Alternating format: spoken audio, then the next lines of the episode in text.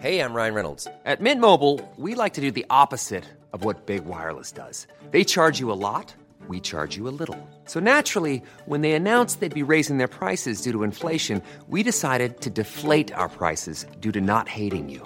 That's right. We're cutting the price of Mint Unlimited from $30 a month to just $15 a month. Give it a try at mintmobile.com/switch. $45 up front for 3 months plus taxes and fees. Promo rate for new customers for limited time. Unlimited more than 40 gigabytes per month slows. Full terms at mintmobile.com.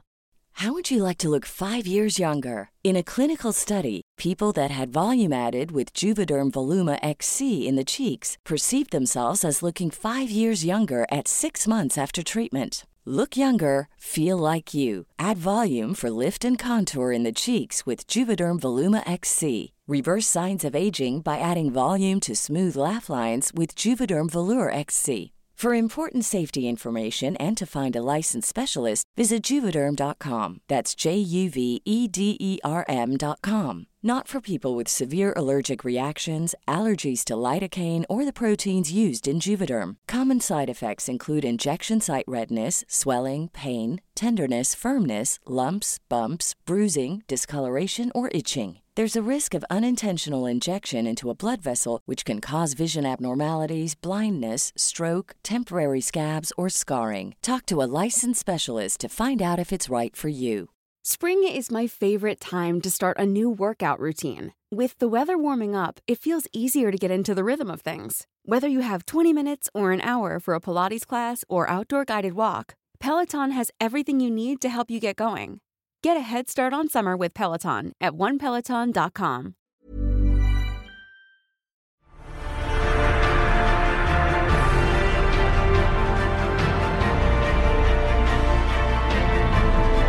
This is Popcorn Podcast with Lee and Tim, and in this week's episode, we're reviewing Minari and I Care a Lot, plus all the latest movie and trailer news.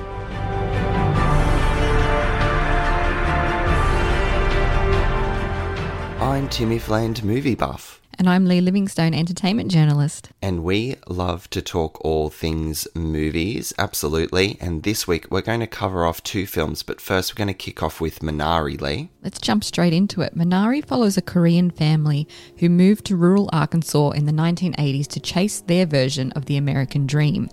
As they struggle to adjust and earn a living from the land, the arrival of Grandma completely changes the dynamic and throws a bit of colour and chaos into their lives. Now, I can't wait to talk about Grandma later on in this episode, but let's just rattle off who's involved here. It was written and directed by Lee Isaac Chung. This is his fourth feature film. Mm-hmm.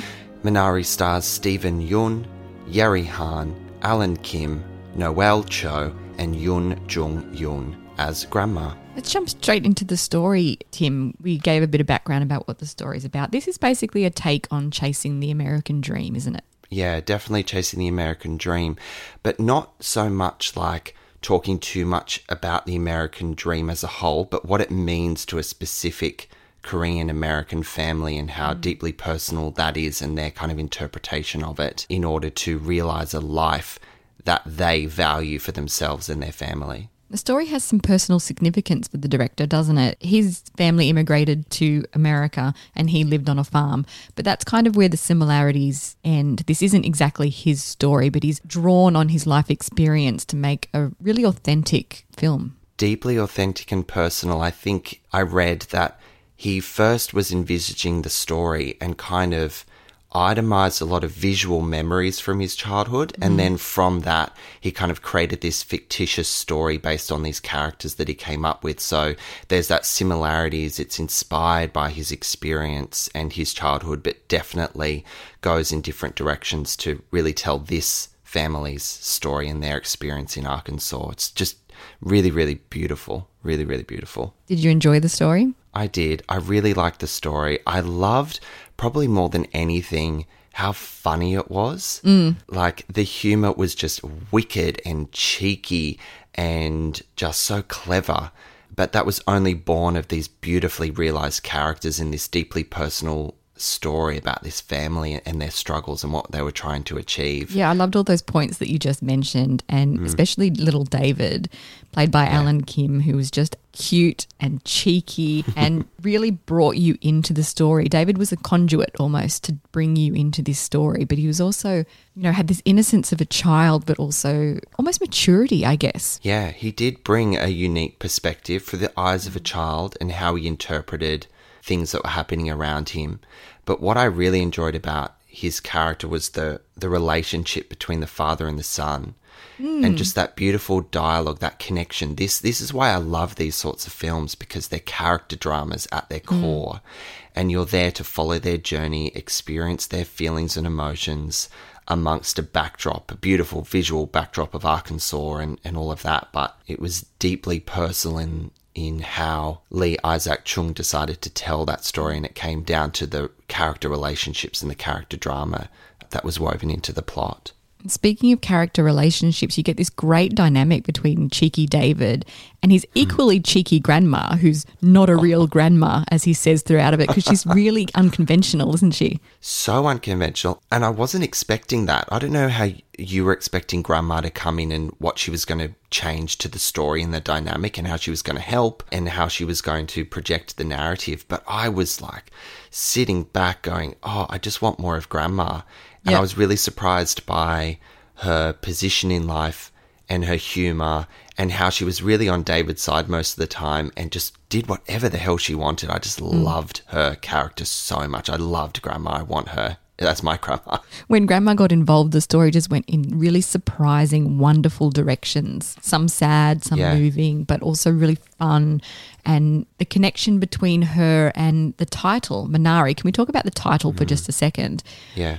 I like the use of Minari for the title, because Minari is a Korean, I guess they say weed, don't they? They say it grows like a weed, but it's a vegetable, I guess. It's a herb. So Minari can thrive in unappealing conditions, and that was a beautiful metaphor for this family, I think, thriving in like fish out of water conditions. Yeah, definitely. And I felt like it was a really tenderly dealt with, the introduction of Minari into the story, and that it came from the grandma character and that beautiful process of seeing it grow, and then the development of the characters in the story as well to balance that metaphor that you mentioned. It was a really nice addition, really simple, effective addition to the story. Yeah, a bit of symmetry there. Yes. Yeah. What I really liked about the introduction of grandma was that she brought things from home with her, things from Korea. And I really loved the connection that the mother had. I've got chills thinking about this, because it was just, this is what I mean about beautiful character drama, because they're really simple moments of story that mean a lot to those characters. Yeah. And her connection and her nostalgic connection with the food and the comforts, they had a real emotional force to her as a character, and ultimately, you know, brought a different perspective and vivaciousness to the story moving forward, especially with the introduction of grandma. Yeah, you're right. It really brought them out of their shells when they had comforts from home and grandma was there, and they could really relax into this, I guess, living one foot in each world. Yeah. Trying to straddle both worlds of the American and the Korean. And not to relate my experience to these Korean American immigrants, but you and I have both lived abroad, and the power of things that connect you to home. You know, when people send you a care package, or a friend or a family member comes over to visit you, there's something so emotionally powerful about that. And I think that this film, through its beautiful script and its characters, it allowed you to relate to a lot of things that were going on in your own kind of, through your own lens. And I thought that scene with the food was really beautiful in that way. Yeah, it's so successfully relatable. Yeah. So if you're put off by the idea of seeing a foreign film or having to read subtitles, it's just not that, is it? I mean, it's so relatable. So relatable. And I'm glad you brought up the subtitles, because this family, they do speak English, but I think what Lee Isaac Chung allowed was that authenticity, in that this family would speak Korean in their home, and that made it part of their home. That was their connection to their homeland in Korea. And I thought there was a really nice balance of them kind of slipping in and out of American to Korean, and I really appreciated that. It was important to the story. Yeah, I think authentic is the right word, because you see too often in films like this that they would speak English all throughout the movie, and it's just not natural. You don't do that at home. home. You speak your own language at home. Also, just to build on the food, the traditions and the customs of the food as well, and the importance of that process, I really loved. The drink from grandma, that tea that she made, was a really beautiful moment as well. So I clearly loved those particular moments in this story. So I just wanted to call out another one. And the reaction of David to that drink, who's been very Americanized with his Mountain Dew. He loves his Mountain Dew, his mountain water, as he calls it. Yes, mountain water. It's healthy. It's mountain water. They were the beautiful, tender, real, relatable moments that this film so just stunningly woven in. Those like innocent child moments of the mountain water and stuff. I just gorgeous, really gorgeous. Let's talk about the cinematography that really took you to this place in Arkansas. We've been really spoiled for films over the last few months that ensure that the landscape becomes a key character in the storytelling, and this film is no exception. I'm liking that trend. Yeah, so am I. Cinematographers rule the world. I'm here for it. You know, this awards season, and we've touched on it in our awards special episode that is available now to listen to. And when the Oscars come and go, we'll be doing another episode. And I think it's going to be a really interesting race for the cinematographer that will take home the trophy this awards season, because there is just such stunning work out there. It's really hard to pick. It's going to be a very competitive category, I think. Absolutely. And what did you think about the music and the soundtrack? So I was completely swept away immediately. I got a certain Big Little Lies vibe right at the beginning of the film because it was the piano tune, really orchestral and very atmospheric. So if you can think about the opening titles of Big Little Lies, I just got that big sort of loud, full sound. And then the music just played out so beautifully throughout the rest of the film. It was another really big character, I think. It fits so naturally though as well. And we've got to talk about the cute and catchy Minari song that grandma sings. Oh, yes. Minari, Minari, wonderful Minari. I just love grandma. I just love her so much. Yeah. There were some supporting characters, very minimal supporting characters in this film, but one who was sort of elevated was Paul, the religious zealot, who is a characterization, I guess, of a lot of people in that area in America. Is that a generalization? Yes. Oh, it could be a generalization, but it was also taken from Lee Isaac Chung's experiences of childhood. There was a person in his real life that he wrote that character based on. Okay. Yeah. So I think it's a true alignment. It's one of those kind of visual memories that he had that he wove into this story that ultimately became Minari. Yeah, Will Patton is the actor. And I just could not believe the performance that he brought to screen. Yeah. It was so brilliant. Because this is a really quirky character, and it could become really cartoonish if you weren't careful. And he really grounded him in, I think, reality, I guess. I mean, I don't have personal experience with a character like that, but it seemed real. He was incredibly endearing, and he came from a really beautiful place and was helping this family. And his quirks were something that I really looked forward to. And I think that there was a good balance in those character quirks, because you have the character of Grandma, who was quirky AF, and then you had the character of Paul. And I think there were beautiful symmetries there. They brought different, unique changes in the tone and those character interactions and developments. And I think they were just really beautifully realised characters, both of them. Yeah, and they both brought a bit of humour without completely derailing the tone of the film. No, it felt so real. It was like this is how a family would react and talk, and humour is a huge part of a family unit. So I'm glad they didn't shy away from that. It was, very well balanced, I think. That's key. All right, Lee, do we think we're ready to offer our popcorn kernels for Minari? Yep, let's jump into it. It was a deeply personal story that centres itself on characters in their day-to-day lives. It was complex but relatable, and it was humorous to boot. It was charming and insightful for the audience in what an immigrant experience could look like for a particular family unit. I adored this movie, and I'm looking forward to seeing all of its achievements on the award circuit, and I'm going to give it 4.5 popcorn kernels. Ooh. Well, I'm going to agree with a lot of what you said there. Minari explores not only how an immigrant family adjusts to their new community and surroundings, but also how they face the broader challenges that all families wrestle with: faith, relationships, and finding your place and wanting to belong. And it was a stunning film. Go out and see it. I'm going to give it 4.5 popcorn kernels too.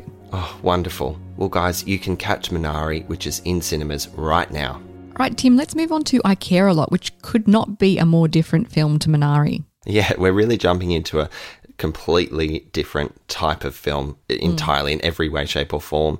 So I Care a Lot stars Rosamund Pike as a shady court-appointed guardian for the elderly who dumps them in care homes and fleeces them of their belongings and money, all while supposedly looking after their well-being, Lee. It's written and directed by Jay Blakeson, who was the director of The Fifth Wave, and it stars Rosamund Pike, Peter Dinklage and Diane Wiest.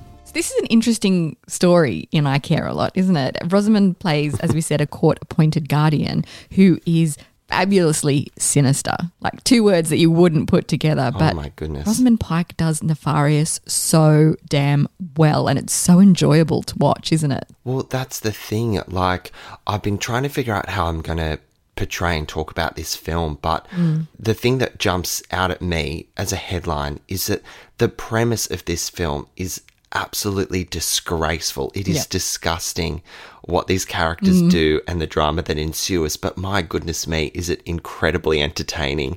Yeah. Like, I kind of feel bad that it's like, no, these characters, they're awful. This story, I've got to look away, but I'm like, I can't because it's so good. I can't look away. Yeah. I couldn't look away.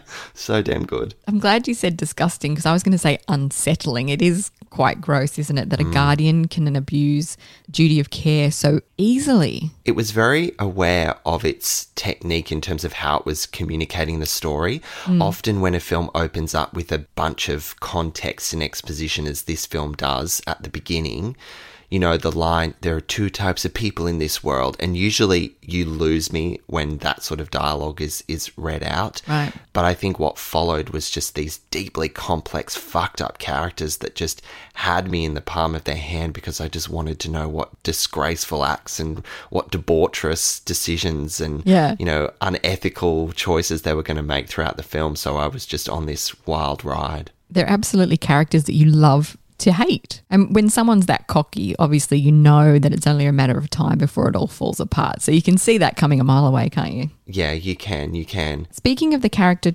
choices, I had a little bugbear with Rosamund Pike's character choices and the motivation. I did not find it believable, some of the choices that she was making. And, you know, at some point she suddenly becomes an expert covert operative.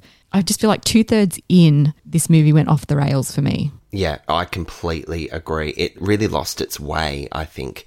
And they worked so hard on setting and establishing such a pace in the front half of the movie that it did definitely go off the rails. And I completely agree. I've got the same note that I stopped believing in her attitude and the choices she was making.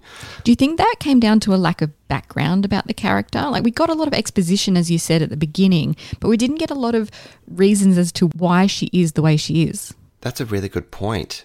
That's probably something that could have really helped, because I feel like you don't hold that position in society and make those choices, those unethical choices, unless you've had some sort of experience growing up as a child or maybe as a younger woman. And we never really got that. We never really understood who she was and how she landed in this position. So yeah, maybe there was just that lack of context in who she was as a person that kind of then ultimately made decisions that she made with a lot of conviction, but they were very confusing to us as an audience. Yeah, because she's so smart and savvy in this con that she's got going on, but then she just threw that cleverness out the window and made really stupid decisions. I was like, why are you being so stubborn? If she wasn't, we wouldn't have a movie.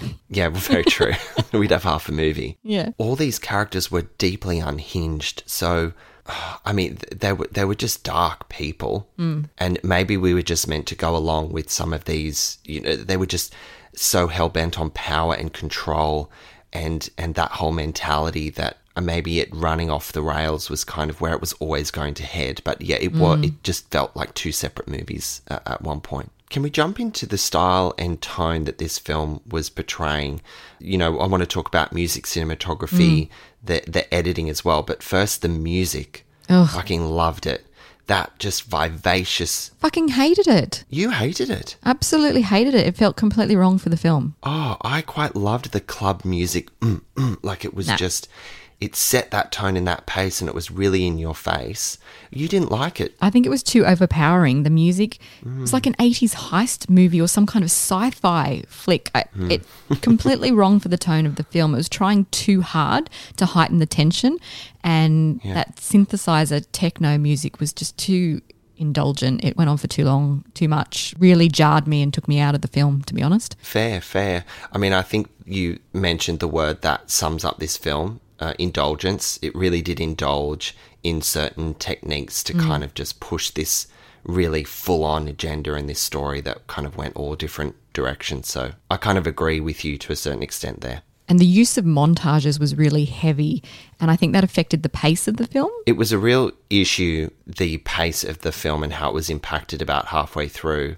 So it kind of... Yeah, we've mentioned that it lost its way, and do you think that the montages kind of aided in losing its momentum? Definitely contributed to that, and the third act dragged for me. It was almost like a completely different film. You mentioned before that it kind of turned into this like heist, and I think that brings us back to like I was interested to see whether Rosamund Pike's character had like a background in espionage or was she a cop or an FBI, CIA agent? Yeah, she kind of put on a completely new different hat, and the film did. I don't know, it kind of felt like a Guy Ritchie movie at one point.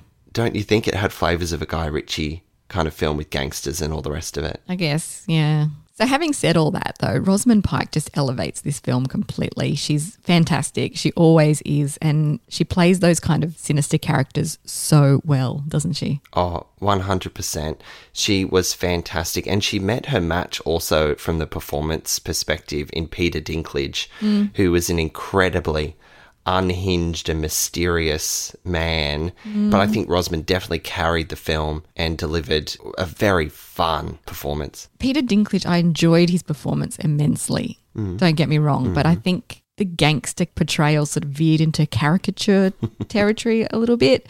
I would have liked to have known a bit more about him as well as a character to really be invested in his performance, but thoroughly enjoyed it though. He was very good. I think the common thread here is both our position that we just needed a few more hooks, a greater understanding in who these characters were to understand their motivations a little bit more, and ultimately the choices and the chaos that followed. So I think that's a key ingredient that was lacking in this film overall. And you've got Diane Wiest in the film, completely underutilised. Completely. I was really upset about that because I think she's a fantastic actress and she was kind of just like floating around in dead space whenever she was on screen, and I thought there's got to be something more here that she could do, and she was completely pushed to the side. It was a real disappointment. Should we wrap up this film? Yeah, Lee. Let's give our popcorn kernel rating. What do you think of I Care a Lot? I really enjoyed this film for most of the way through. There were a few elements that pulled me out of it. As I mentioned, the music and the montages were a little overindulgent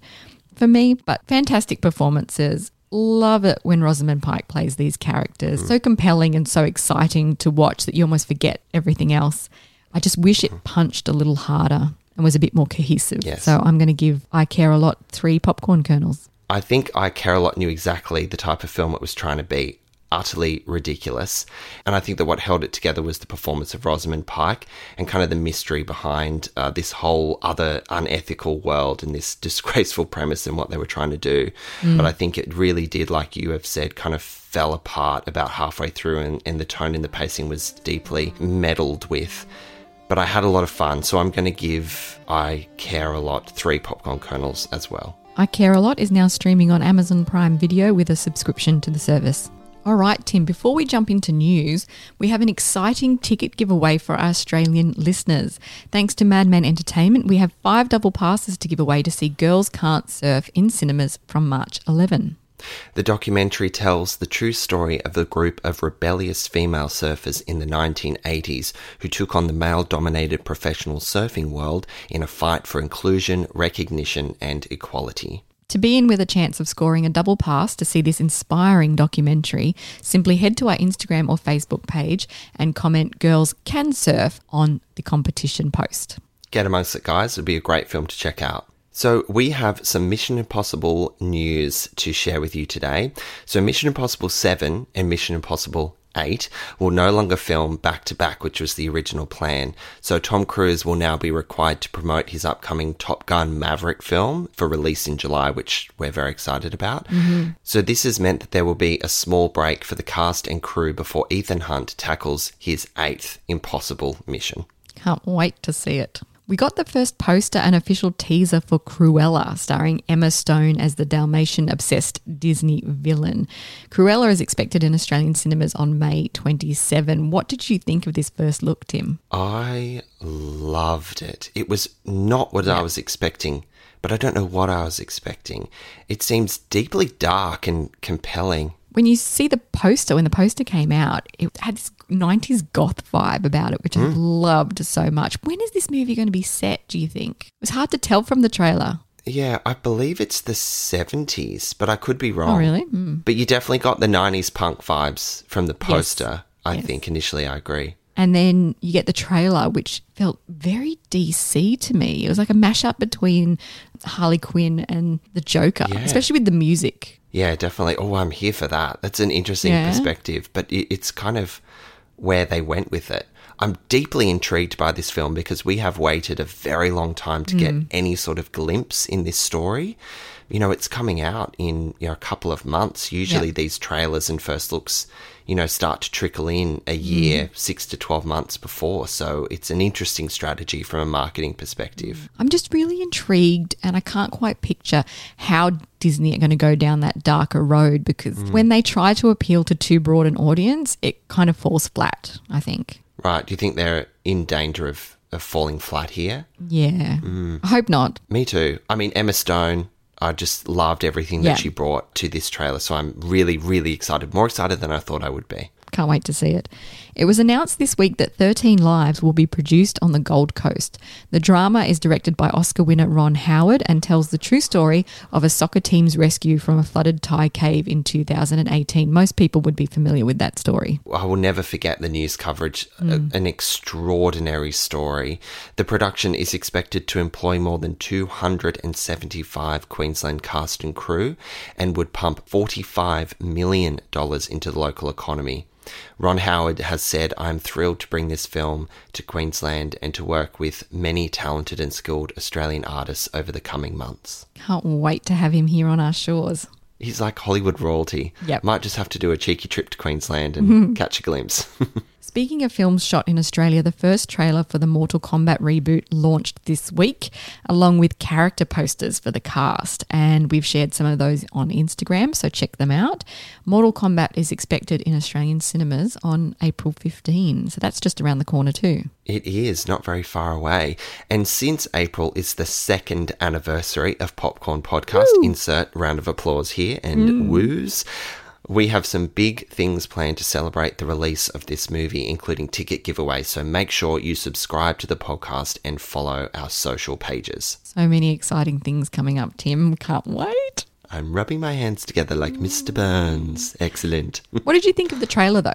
Pretty expected in terms of pretty dark. It's very effects heavy, more effects heavy than I was anticipating. Have you seen the first one from the 90s? Oh, guilty. No, I haven't, but I'll make sure I do. Another generational thing, isn't it? I know. Lee, you're slowly ensuring that I follow the correct path in life, so I'll catch it. Well, the special effects from that one don't hold up so well, so I'm really excited about the modern technology being used to bring this one to life, and the performances and the casting is really fantastic. It was shot in South Australia, here in Australia, and has so many Australian actors in it. How funny. I could not stop laughing at Josh Lawson's Australian Kano at the end. You fucking beauty. It was a good way to end it, wasn't it? It's going to be so funny. To round out the news for the week, Paddington 3 has been officially announced. The Paddington movies are incredibly popular family films based on the beloved British book character. Studio Canal UK has revealed they are working very hard on a new big screen story for the marmalade-loving bear. People love these films. I mean, I do too. They're not high up on my list of preferred films to watch, but they're so successful. Yeah, they really are. And Paddington 2 is considered the better of the two films currently. Mm. It's kind of like taken on that mantle of a sequel that's better than the original. Right. So I'm keen to see what they bring and develop the story out further for Paddington 3, but clearly people are really looking forward to it. I'm excited to see who the villain is going to be in this one. You had Hugh Grant in the last one. I can't remember who was in the first one. It was Nicole Kidman. She was the villain in the first. Yeah. Yeah, of course I'd know that. Who are they going to get for the third one, I wonder? Oh, I don't know, but I mean there's incredible work in the villain space in those films, so I'm sure they'll get the casting right. Pretty excited to see what they deliver.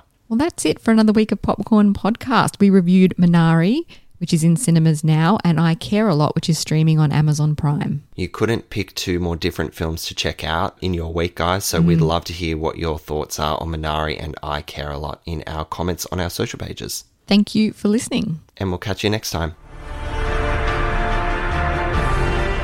We have a website, popcornpodcast.com. Go check it out. We've got all our episodes up there for you to listen to. If you'd like to get to know us a little better, there's an About Us section and we run giveaways, so keep an eye on the website for more information.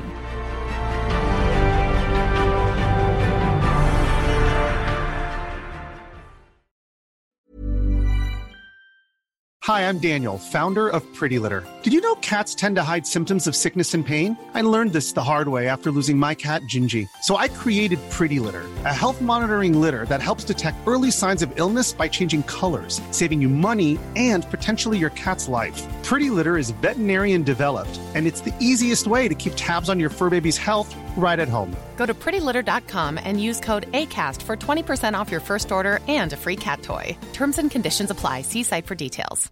How would you like to look 5 years younger? In a clinical study, people that had volume added with Juvederm Voluma XC in the cheeks perceived themselves as looking 5 years younger at 6 months after treatment. Look younger, feel like you. Add volume for lift and contour in the cheeks with Juvederm Voluma XC. Reverse signs of aging by adding volume to smooth laugh lines with Juvederm Volbella XC. For important safety information and to find a licensed specialist, visit Juvederm.com. That's Juvederm.com.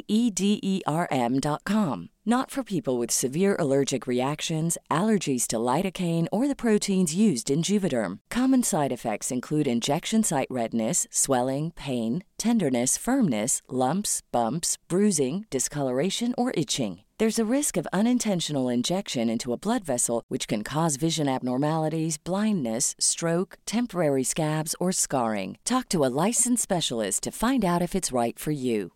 Hey, it's Paige DeSorbo from Giggly Squad. High quality fashion without the price tag. Say hello to Quince.